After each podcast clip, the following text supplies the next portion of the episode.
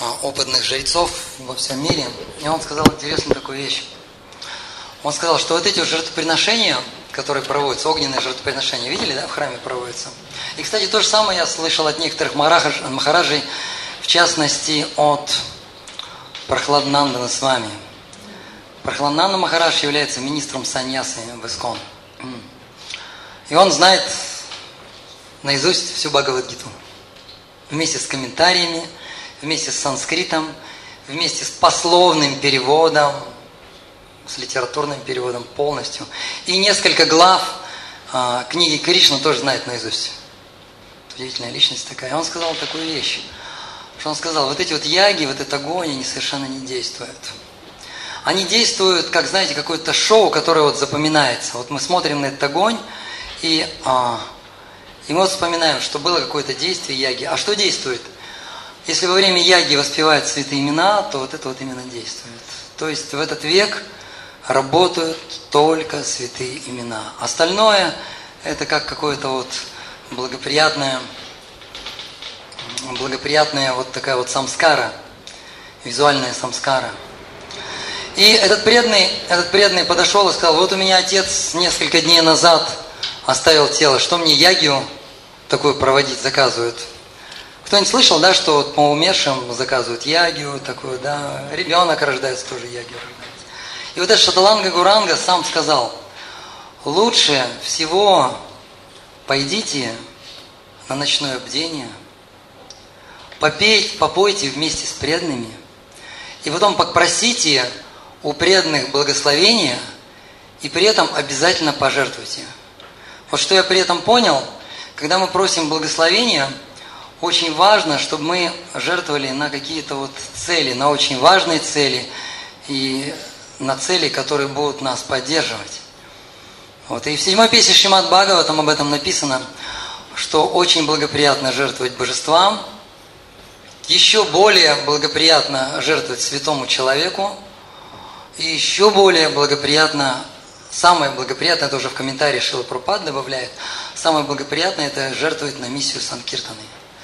Итак, если у вас, например, умерли родственники в течение э, прошлых нескольких лет – то можно даже вот в этот Экадыши принести им благо. Для этого нужно попросить благословения, но перед тем, как попросить благословения, очень важно пожертвовать вот именно на эти цели. Тогда вот это благословение будет иметь огромную-огромную силу. И точно так же, точно так же, не обязательно, не обязательно заказывать такие вот пышные яги огненные, например, на рождение ребенка – на начало какого-то важного дела. Например, мы хотим начать какой-то проект, такой вайшнавский, важный проект, к примеру. Да. И не обязательно это делать. Можно просто, просто прийти на ночную вот эту вот ягию, и это работает. И то, что работает, есть очень много случаев. И один случай произошел совсем недавно. А одна матажа периодически ходит к нам на ночные воспевания, пожилая матажа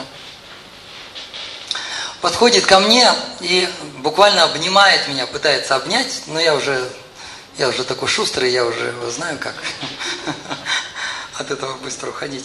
И а, показывает мне молодого человека. И рассказывает, где-то примерно месяц, наверное, назад она попросила благословений за ее сына. И, кстати, при этом она пожертвовала – она, она очень бедный человек, но что-то она пожертвовала. Причем очень искренне, от чистого сердца. И она подвела ко мне этого молодого человека и сказала, это мой сын. А я уже не помню, за что мы, за что мы э, давали благословение, за что мы молились. Уже время какое-то прошло. Столько преданных просят благословения. И она говорит, мой сын был просто в мае. Он, он был преданным.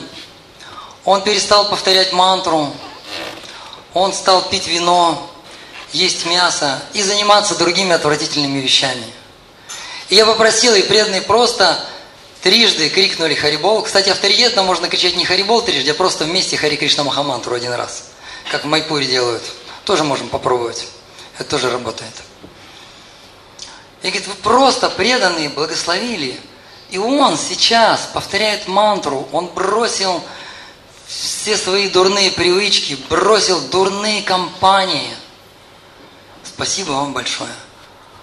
А он еще говорит, да нет, нет, я не был в мае, что ты меня, что ты меня перед людьми позоришь? Я говорю, конечно не был, конечно не был, не был, говорю. Просто у преданных, говорю, бывает такие моменты, когда они погружаются внутрь себя, и они не показываются на людях, они не приходят в храм и так далее. Но идет какая-то внутренняя работа. И вот у вас, скорее всего, внутренняя работа произошла, и вот вы в храм пришли. Он, да, да, да, правильно, правильно. Вот такие вещи происходят. Потом один преданный тоже ко мне подходил. А, я помнил, как где-то а, полтора года назад его сын приходил на ночное бдение, и мы с ним разговаривали, и он нес такой вздор. Я пытался мозги его поставить на место, ничего не получалось. Просто, просто полностью пронизанные материей мозги. Ничего вообще о душе, ничего о Боге какие-то бредовые совершенно идеи. Он рассуждал как сумасшедший. И мне было очень жалко его.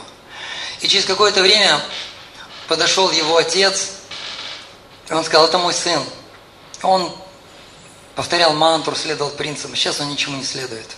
Как и следовало ожидать, я чувствовал это, что ничего там нехорошего нет. И он попросил, преданный, дайте, пожалуйста, за него благословение. И мы дали ему благословение, и прошло какое-то время, несколько месяцев прошло.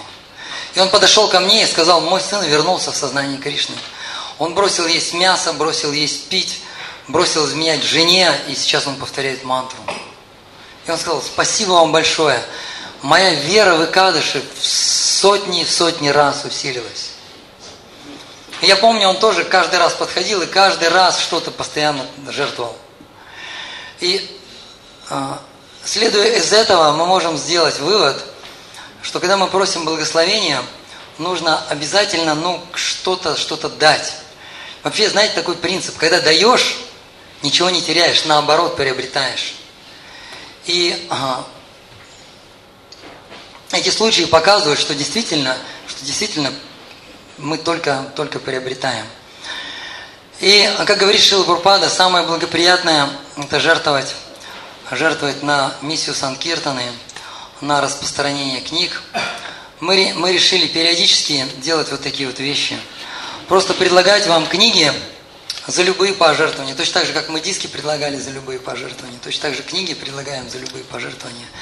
И вы, если, например, вы желаете блага своим каким-то родным или родственникам, вы можете сделать вот это жертвоприношение, пожертвовать за книгу, взять эту книгу, кому-то ее распространить или подарить, и сделать это от имени, от имени своего сына, своей дочери, своих родителей, своих братьев или своих друзей.